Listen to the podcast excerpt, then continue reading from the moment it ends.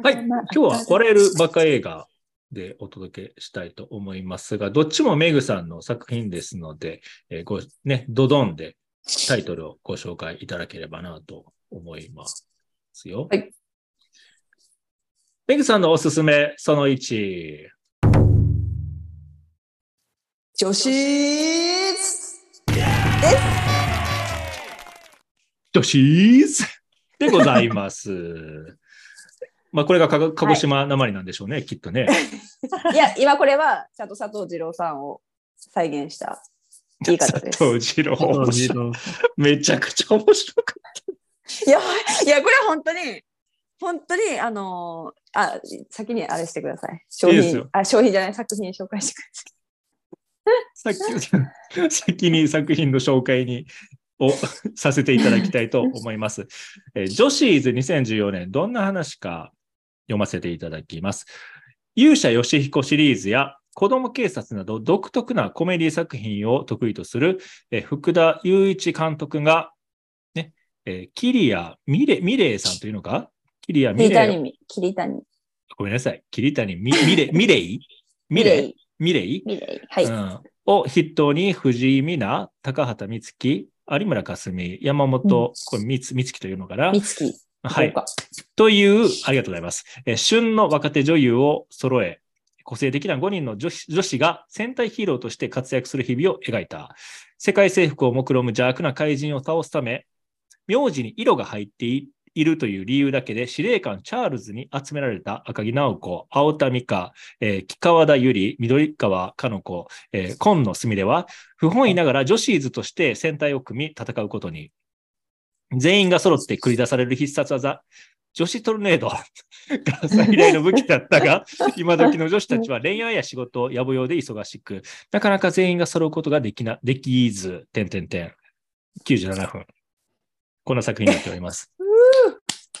ふーって、そこでふーって。あのーもう、私は、この女子ーズっていう映画を、あ多分世界で一番見てると思います。そんなに何回も見るもんなんかよ。俺もういいわって思って。もうね、ことあるごとに、うんみやっぱ一回、あのもう何年前に見始めたかちょっとわわからないんだけど、うん。一回目見た時にちょっと衝撃すぎて、はい。もう、まあ、あの、あれです。本当バカ映画なんですけど、もうその DVD も何回かレンタルしてみたし、はい。たまたまテレビでもやってたのかな、一回。で、私、それ録画してて、うん。もうずっと残してあるんですよ。で、仕事でちょっと今日は疲れたなっていう人か、うん。なんかお酒飲みながらちょっともう知ってる映画を、そはいはいの自分の癖で、うんもう中身を大体知ってる映画を、はい耳だけでこう聞くみたいなのが好きなんですけど、うんうんうん。ジョシーズとか、うんそうジュラシック・ワールドとか、全然違うやんか。で、もうそこにもだからずっと残ってる女子ーズ。うんなんかもう、ああ、なんもないなと思ったらもう気づいたら見てるみたいなうんうん感じなんですけど、もうこれなんか、え、何がおす、もう全部結構おすすめで、あの、まず出てくるメンバーが豪華です、すごく。女優さんが？女優さんも、その今でこそもうお一人お一人活躍されていらっしゃいますけど、すごくないですか、この女優さんたちの。まあ、テレビをいああんまり見ない僕でも、ね、この中の2人、二人、3人ぐらいは知ってるよ。うん。うん、これがもうこんなバカ映画よく出てくれくれたなみたいな 感じのいやよこのよく5人の下手したら評判下がるんちゃうかって思ったもん。そうそうそうそうそうそうで一人一人のキャラがまあ面白いんですよ。で私の好きなキャラは あの有村架純なんですけど。ああ、この緑の人ね。そう。緑山加奈子。演劇やってる子やろ？そう。一生懸命演劇をねずっと練習してあのーあの監督さんも有名な人ちょっと名前が出てこないけど。うんねであのうん。そうそうそう。で一生懸命練習をしてるわけですよ。うん。である日でも怪人と戦うっていう時にうん。かぶっちゃったのそれが。舞台のそのもうすぐ本番なんですみたいあなーあったね。でも怪人そう来てるからあのもうここれは5人じゃないと絶対倒せないからって言ってこの有馬架純が稽古してるところにあの呼びに行くんですよ。他のメンバーがね。他のメンバーが。うん。だけどいや絶対もう大事な舞台なの。あんたたちに何がわかんの？みたいな感じで。うん。でただどうやらその今回の役柄がすごいねそんだけ頑張ってるからし主役とかすごくこう大事なメインの役なのかなと思ったらえっと木き木木木なんですよ。うんしかも、樹木 B とかじゃなかった。え、か感情とか全くいらない。木なんです。でって言うじゃないあの仲間が言うんですよ。いやそれだったら別に他の人でもねみたいな。うん。うん。だけどいや分かってないみんな木の木の素晴らしさをみたいな。見ときなさいみたいな感じで、うん。あファファ そうファファファってやるんですよ。もうあのもうあのシーンとかすごい好きで。いやこれ全然そう全然私はもうこれを別にあの中身をうん。こうやって先に言っても全然楽しめる映画なんで、本当えあ面白いんですよ。今の全然わからないから、うんうん、だネタバレで大丈夫もにも何もなってないから大丈夫です。あのとにかく面白かったっていうのは伝わったから。そうもうなんかツボツボに入ることがすごい多くて あとやっぱ佐藤二郎がこれ絶対ほぼほぼアドリブだろうっていうこの人さ、あの人ほんとすごい。芝居なの？これは。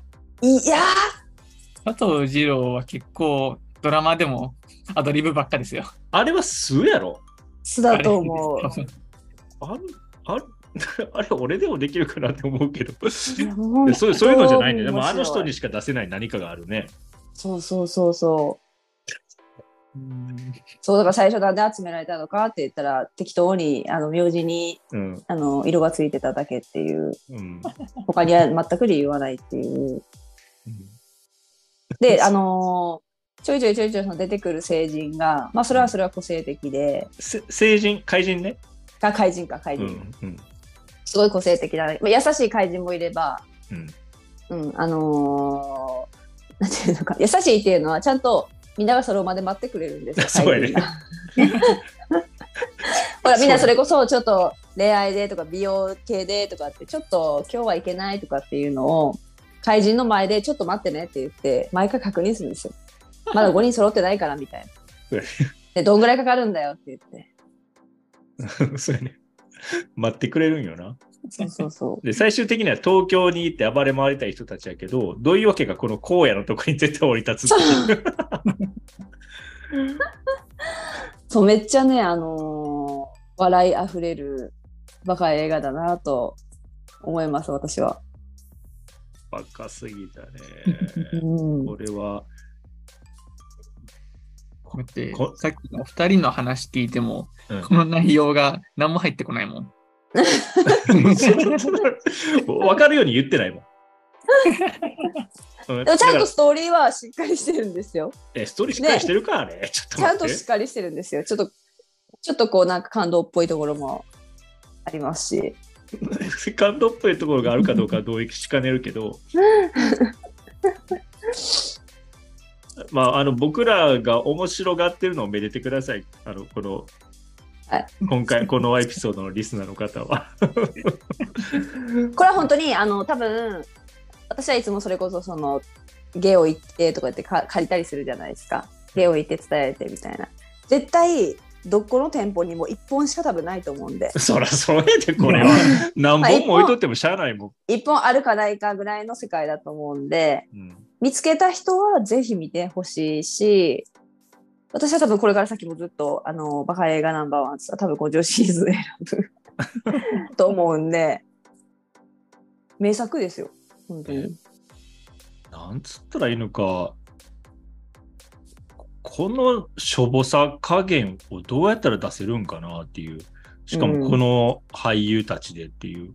そうそうそうそう。逆に、ねうん、逆に計算しないとこのしょぼさ出せないなってちょっと思ってしまいました。うんもうみんなねしススタイル抜群でですね、本当なんか似合うんですよ、この格好も。スタイルあんま関係なくない？だってもうテロテロのなんかこのねえドン・キホーテで売ってるようなサンタクロースので12月ぐらいになって出てくるサンタクロースコスのちょっと色がついたやつみたいな感じするやんか。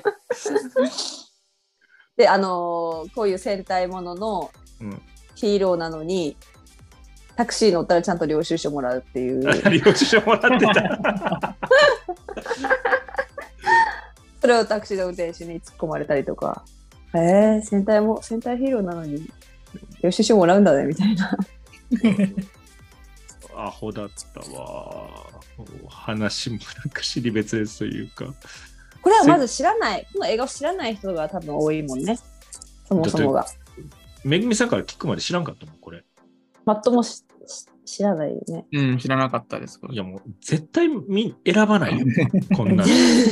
あっても選ばないの、これ。うん、だから、何なんなんだろうな。だからめぐみさんだからでしょ。なんであの、その時に初めてこう手に取ったんだろうなって、あんまり覚えてないけど。あんたそんなんばっか手に取るやんか、この間のボン本当そうなんですよ。ボンボヤージもそそうそうそうれしさ。B 級と言われるものばっかりなんだよね、私が見るのって。だから僕の情報源、B 級作品の情報源はメグさんからですからね。確か。うんだからまあ新しい風を吹き込んでくれてるんですよ、知らんけど。嬉しい。うんね、これも、この格好で電車に乗るし、ねうん本当だ。あの、そう他の、これ、これは怪人をね、あの、現場に待たせて、5人揃わんかったらたちょっと戦えないからっつって、そうそうそう。残りの人たちを迎えに行くために、しかもこの人たち別にテレポーテーションとか使えるわけじゃないから、そう、めっちゃ走ったりする。こう 公共交通機関で移動してちょっと迎えに行くっていうことやってて、そしたらね、あの、乗客の一人から、え、あと一人誰？あと一人誰？ピンク、ピンク。ピンク、ピンク。ピンクいないじゃん。ピンクいないね。あの、こあのブルーすでにおんのになぜか紺色がおるっていうね。なそうそうそうそう。で、それを言ったら、いや、それでしたら、ベージュが良かったですって、この紺の子が言うわけですよ。ベージュって、みたいな。地味な。ね。そう。公共交通機関に乗るし、で迎えに行くときには、あの、怪人が来てんのに、一人は図書館で20世紀少年を読んでるっていそうそうそうそうそうそう。なんかあそこら辺もちょっとアドリブっぽい感じがねなんかあるんだよね。う。うん犯人犯人え言いましょうか？みたいな。あ、そうそう。友達友達はみたいな。あ、こバカだったな。友達の正体教えましょうか、友達の。つって。で一人はもう蝶がつくこの赤いその桐谷美玲が演じてる子は蝶がつく真面目な女の子なんでだからまあリーダーっていうのもあるんだけどうんだからこの子は友達分かってないわけですよその20世紀少年の中にいるその友達だとかっていうのがだからいやいや友達は私たちですよっていうわけですよ。このえ、マット、マットさん20世紀少年知ってる？あれですよね。トゥートゥトゥトゥトゥトゥトゥトゥあ、あ、あ、あの、唐沢俊明が歌っと、唐唐沢俊明が歌っとったやつかな？BGM みたいな、サントラみたいな。ああ、T-Rex のやつか。洋洋楽の方ね。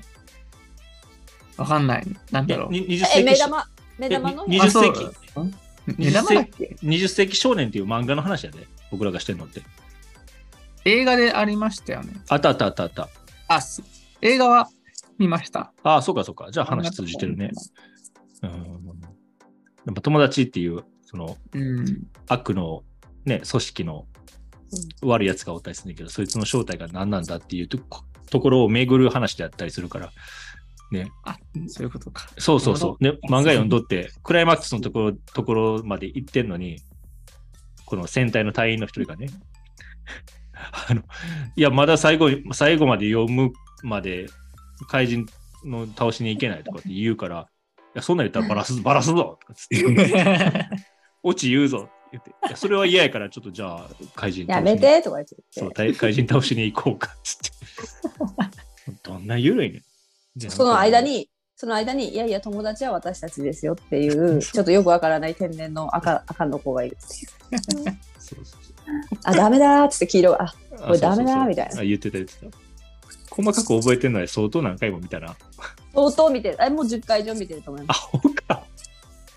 す。本当に、だから世界、世界で私が絶対一番見てる。その記録を塗り替えようと伝え、伝えたい、この女子図の、うんさあの作品を作った方たちに。手紙出したら、いや、わからんけど。私が一番見てます。鹿児島の。よかったですね。もう、あの、誰も聞いてないと思いますけど、ここに十数回見た人がいますから、ね。えっ、と、監督見てください。い、皆さん。福田ゆ福田雄一さん、ここに、変態的なファンありがとうごいざいます。いますから。はい。女子ーズでした。酒の、お酒、お酒のあてにしてます。まあ、これはもうか考えないで済むし、そう。もう BGM 的に流すにはいいよな。そうそうそうそうそう。んはい。僕からは何も言うことないです。ああ、バカだ。バカだったで終わりました。そう私の興奮で伝わると思います。うん、はい。すいません、なんかこんなんで。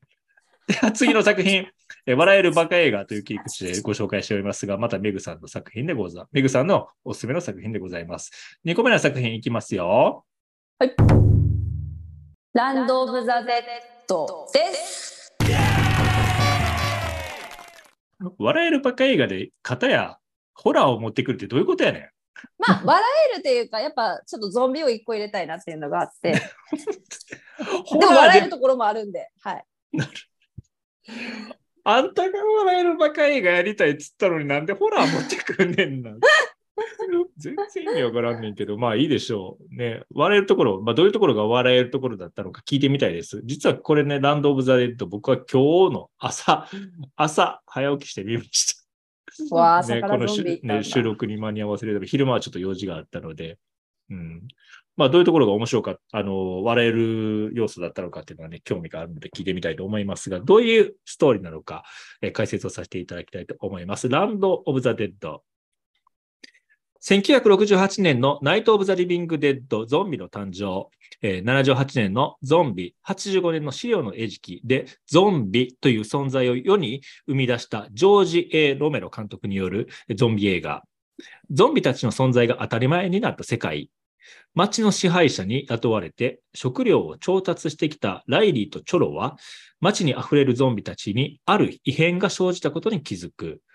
えー特殊メイクはトム・サビーニの弟子、グレッグ・ニコロニコテロが担当。2005年制作93分。まあ割とね、えーこじんまりした映画でございましたが。ランド・オブ・ザ・レッド。いやー、あの、ゾンビ映画っていろいろあるじゃないですか。うん私、ゾンビ映画好きだから、こう、昔からよく見てるんですけど、はい大体は、普通の街が、徐々に徐々に侵略されていってとか、なんか感染が広がっていってみたいなうん。のが多い中、もう最初からゾンビ出てくるんですよ。この映画って。その前その前提どうしたって思ったよ。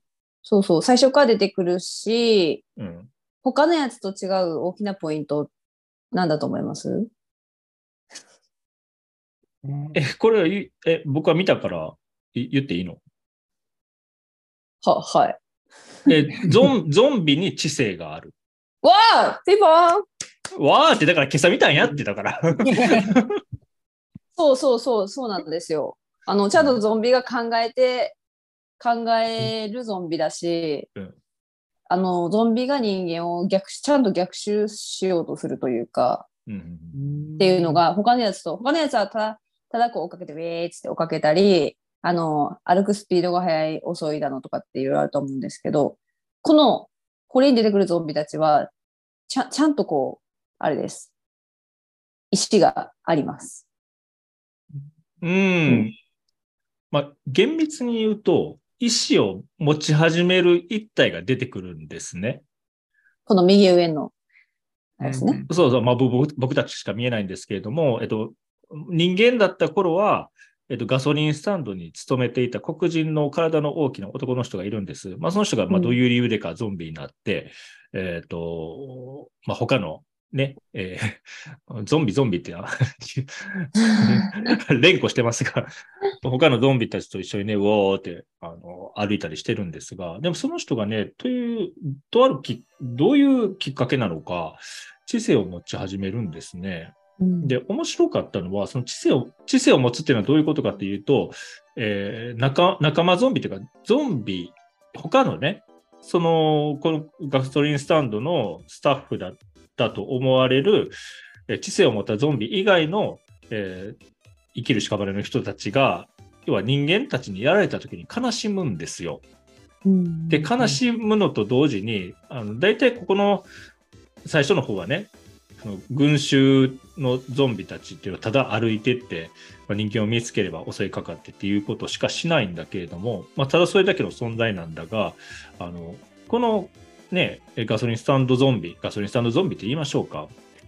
名前がないので、ガソリンスタンドゾンビはね、武器の使い方とかも覚えていくんですよね。そうそうそそうで、えっと、ゾンビの弱点っていうのは、大体この知性がない存在として描かれているゾンビの場合は、大体音、大きな音がする方に寄っていくとか、そこに関心をを持ってかれてしまうっていうのがあるんですけど、だからその性質を知ってて、この映画の中のね、人間側の人たちは大きな花火を上げるんですよ。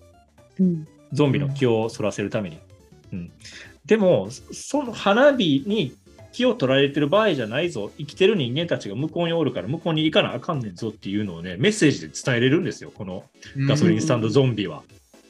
うんうん、というところからあの人間側のコントロールがき効かなくなってきて、さあどうするみたいになる映画なんですね。うんうん。ペングリさん合ってます？私の話。合ってます合ってまうんうんす、ちゃんと感情もあるから最初らへんとかはあのーちょっとイライラすこのガソリンスタンドゾンビうんのおじちゃんがうん。ちょっとイライラして、うん。同じそのゾンビをうん。殺すっていうシーンもあったりとか、あったっけ？うん、なんか多分イライラして人間の行動にちょっとイラッとして一瞬。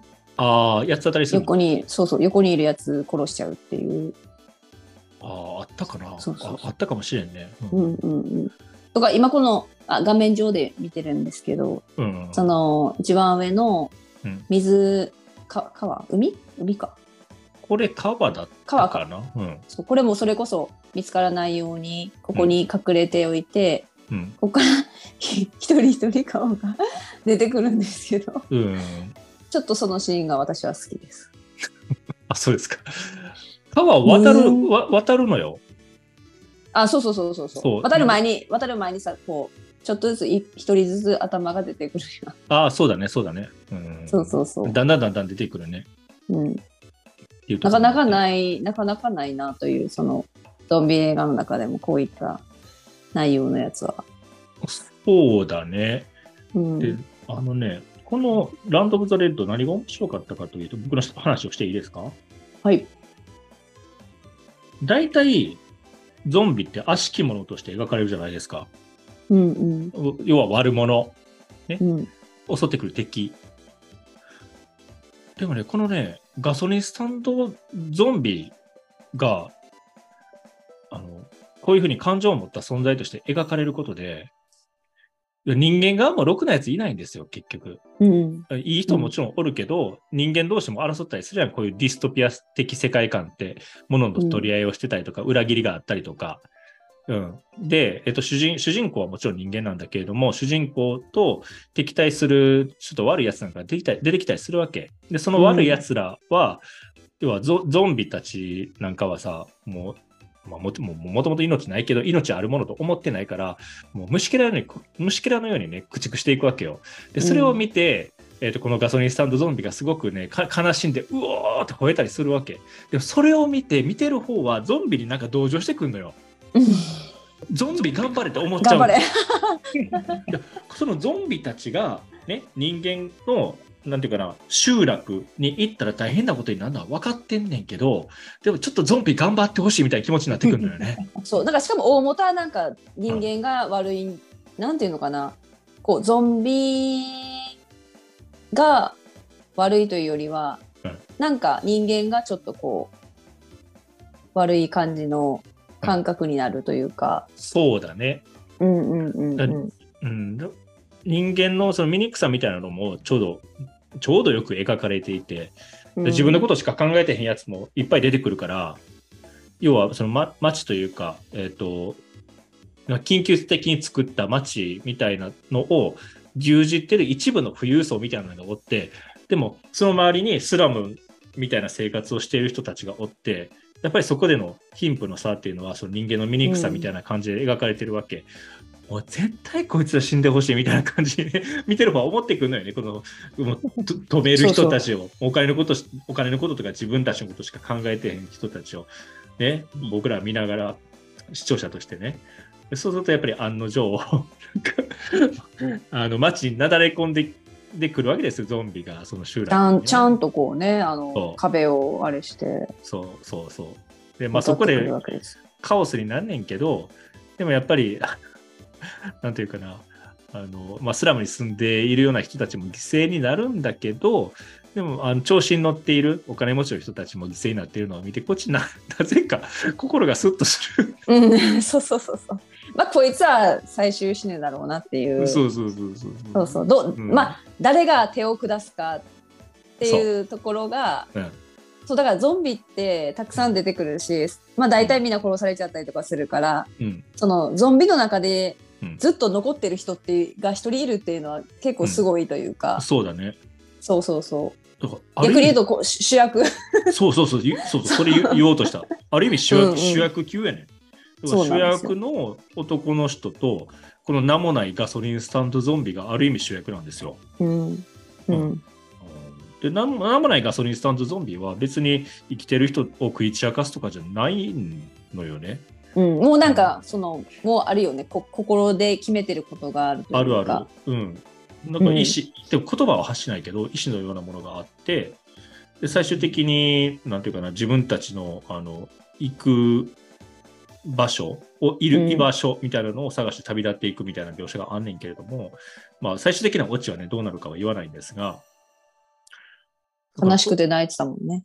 悲しくて泣い泣いてたし、ほ吠えて吠えてたっていうか。そうそうそう。で、この人たちも、まあ、とある事情でお亡くなりになった人たちですから、別に蘇りたくて蘇ったわけじゃないのよね。その辺の,、うん。のメカニズムは全然説明はされないから、どういうことかわからないんだけど、でもただね、もう死者として、ね、蘇ってしまって、そこにもういる存在なわけですから、まあこの人たちはこの人たちで、なんて言うだろう。死んでる、変な言い方かもしれないけど、死んでるんだけど生きる権利そうそはうそうそうあるんじゃいないかみたいなこメッセージもあって、おかしな映画だと思いましたね、僕は。そう逆逆に言うとこここのゾンビが生きているこの世界に人間が別に邪魔をしなければというか、そうそうそう。なんかそれぞれで生き生きればいいんじゃないかなとか思っちゃったりとか。そうそうそうなんですよ。ね。なんか、うん。なんか、なんかさあっさりとさっぱりとしてて、別にグロし恐怖シーンなんかもそんなになくて、うん、この映画に関してはね、ゾンビが出てくるんだけど、怖いとみじんも思わなかったんですね、僕は。うん、うん。だから、このジョージ・ A・ ロメロっていう人は、あのゾンビ映画の巨匠みたいに言われていますが、うん他の映画ってどういうものを作るのか見たくなりましたね。怖いゾンビの世界に。あのーね、メグさんが手招きをされておりますが。いやっぱでもな、うんこうななんでここでそこの、そこ行くんかな？絶対いるやんゾンビみたいなシーンはやっぱちょいちょい。ある。まあ、いるってそこいるってまあそれはお約おお約束やもん。気緩めすぎだってみたいな気緩めの早いってみたいなそう。まあ本当にだってゾンビがうろうろしてる可能性があるのにさ、ヘッドフォンで大音量で聞いてさ、ノリノリやってるもんだから近づいてくの分からんくて噛まれちゃうとかさ、バカかお前はって。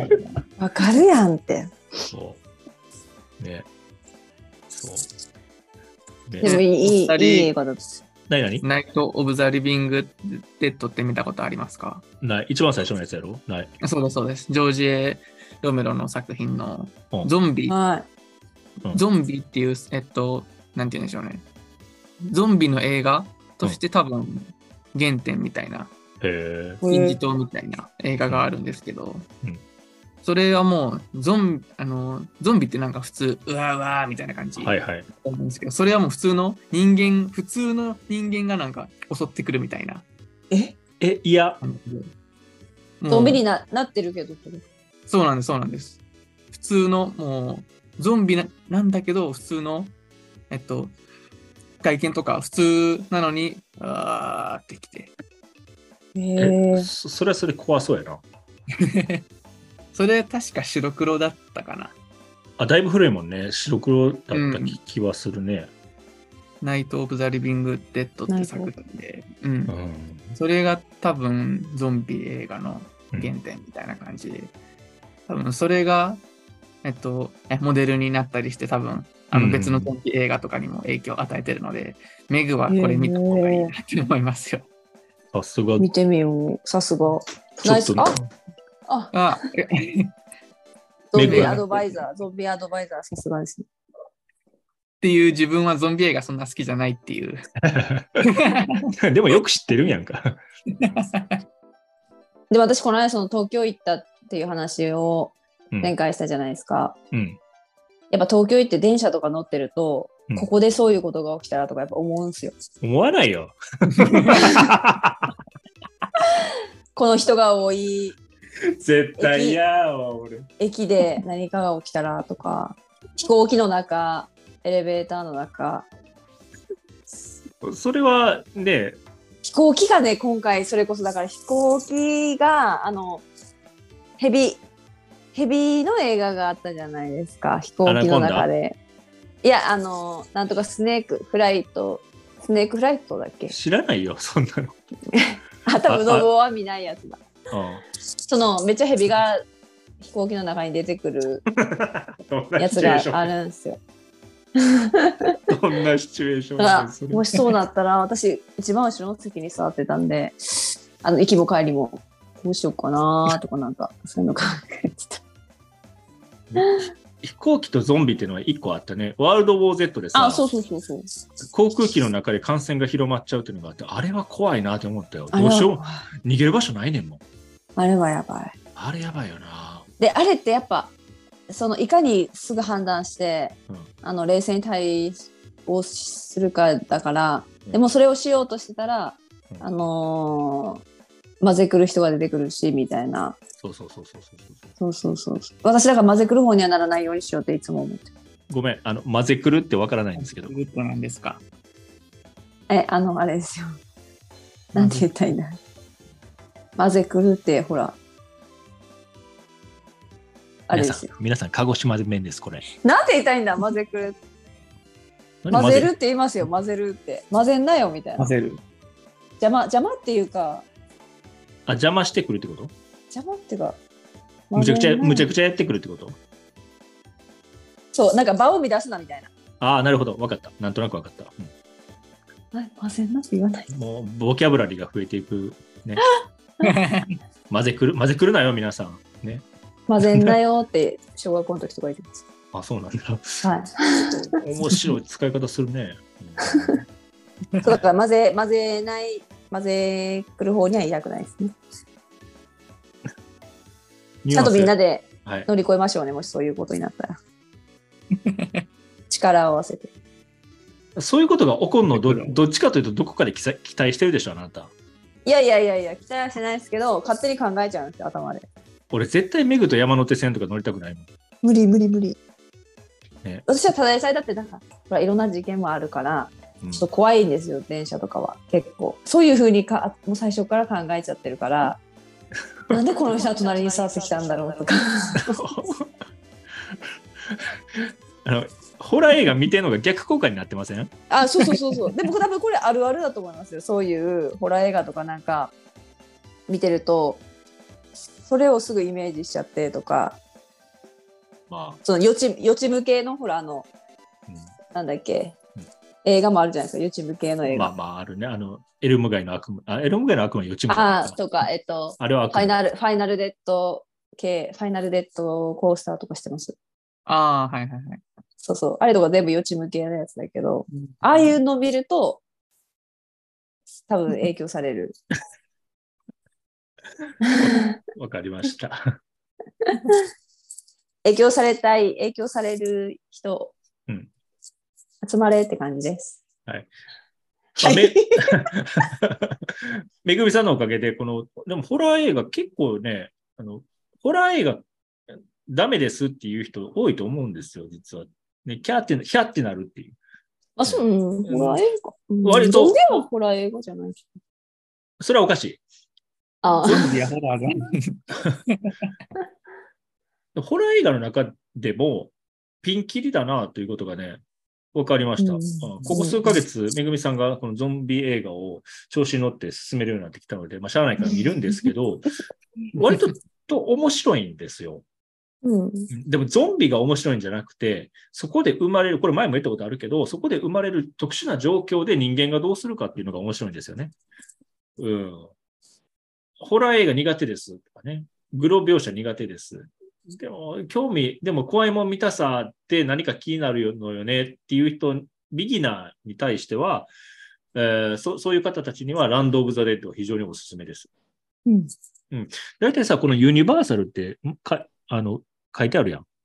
あの、ユニバーサル・ピクチャーズっていう、この、ん何？配給会社かプロデュースしてる会社か知らんけど、ああんまりさ、むちゃくちゃ激しい暴力描写とかをするような感じの、ユニバーサルがついてるところは、まともな映画が多い気がするから、だからね、まあ、バカだけど、まともというか、あんまりその、人の道に反したような感じのものではないですね。うんうん ライオン、ライオンズ、なんとか、ライオンズゲートだっけ？あ K はなんかちょっとグロいのが多い気がすし聞いたことない。何？ライオンズゲートって。る。え、なんか最初に出てくる、その DVD 再生したら、ライオンズゲート。あ、そあそういうは配給会社ってこと？配給会社なんかな？なんかそれは結構ちょっとグロいのが多いイメージ。あそうですか。はい。あ ささすが詳しいな。みんなでグロいの見ましょうよ。ねダース・ベイダーが何者かあんまり分かってないのに、そういうのは知ってるんですね。未知の世界すぎると分かんなくなるタイプですね、私は多分。あ、そうですか。もっと現実的なところが好きなのかもしあれません。あありがとうございます。宇宙宇宙とか言われても多分あんまりよく分かんない。だ食わず嫌いをやってるだけだろうが。はいはいはい。というわけで、えっ、と、夜から映画レイディオ、まあね、そうそういい時間になってきたんじゃないかなと思いますが、えー今回ボリューム19なんですよ、皆さん。おお。19。なかなか来たね。う。うんん。まあ僕らの夢もね、えーいつか集まって一緒に映画を見て、で、その足で、えー収録しようっていう夢も持ちつつ、これからも、えーこのレギュラーメンバーお付き合いいただければなというふうに思います。これ、えっ、とね、僕の夢に付き合ってくれてるんですよ、リスナーの皆さん、実は。僕はやりたいやりたいと言ってるのでね、この人たち付き合ってくれてるので、皆さんもあのリスナーの方もね、ぜひ末永く付き合っていただければなと思います。はい。では、エンディングに、なんか言い残したことないですか？大丈夫ですか？あ、ごめんごめん。終わる前に9月のさ、うん。このメンバーでのテーマなんとなく決めておこうよ。おお、テーマ。これまでやってきてなないやつがいいですよね。うんうん。これまで、誰が1回やったし、ホラーもうん2回くらいやってるから。そうだね。でもまあ、無理やり解釈して絶対ゾンビ持ってくるけどね、このお姉さん。持ってこない、持ってこない。大丈夫いやいいいいですよ。何でも持ってきてください。ゾンビでも何でも夏だったから。夏だったから持ってきた。わかる。マイナスじゃなくてもゾンビだった気がするけどな。そう。何にしようかな。うーん秋の手前とか9月とか、9月がっていうのはない、 November とかよくあるけどね。ね。 Autumn in New Novem ber ねー。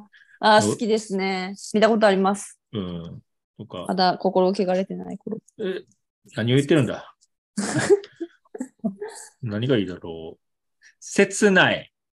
ああ、いいんじゃない？秋に、まだ秋にのになるかならんかみたいな季節ですけど、まあ秋って、まあ僕の主観かもしれないけど、切なさが伴うんじゃないかなと思います。切ない映画いかがですか？うんうんうん考えてください。さすがに切ないゾンビはないから。考えます。いやいや、もう無理なうん。ゾンビ視点からすれば多分。まあ、切ないか。毎回切ない。毎回切ないな。9月は切ない映画でお届けしたいかなと思います。まあ、9月の末ぐらいですね。まあ、収録するとすれば。まあ、その前に一つ。あ、これ、めぐみさんに言っとかなあかんわ。次回ね、あのもう一人のレギュラーの阿形正恵さんという方がいらっしゃるんですけれども、その方と収録しようとしているのは、クローズゼロとクローズ02。出た。うん。それをね、収録しようとしてます。まあ、そういう不良映画好きでしょ？うん、好きだけど、でも、信夫がなんか見るイメージはあんまりない。僕はおすすめされたので見ようっていうふうになりまし、た。あなるほど、なるほど。あ僕は興味も別にない人だし、でも、まあ、新しい扉を開いてみようかなと思っております。はい。ぜひ、東京リベンジャーズも。まだ出てへんのよね、きっとその辺。だから出だしたら、サブスクとかで、まあ、配信とかで出だしたら見ようかなと思ってます。イェイはいはい。えー皆さんご視聴いただきましてありがとうございました。次回をお楽しみにエンディングと参ろうと思います。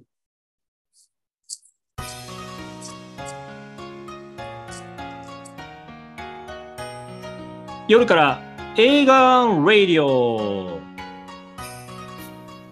ボリューム19ですね。笑えるバカ映画ということでお送りいたしました。極端でしたね。ジョシーズ。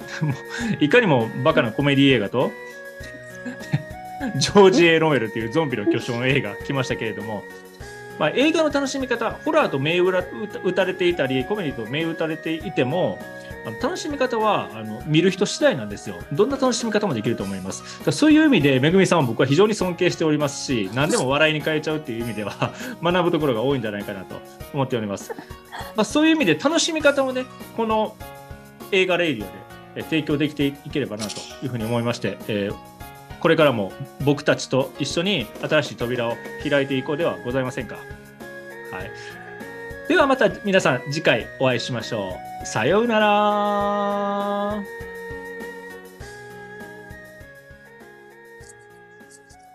さよなら、さよなら、さよならさよなら。すごいいい音楽。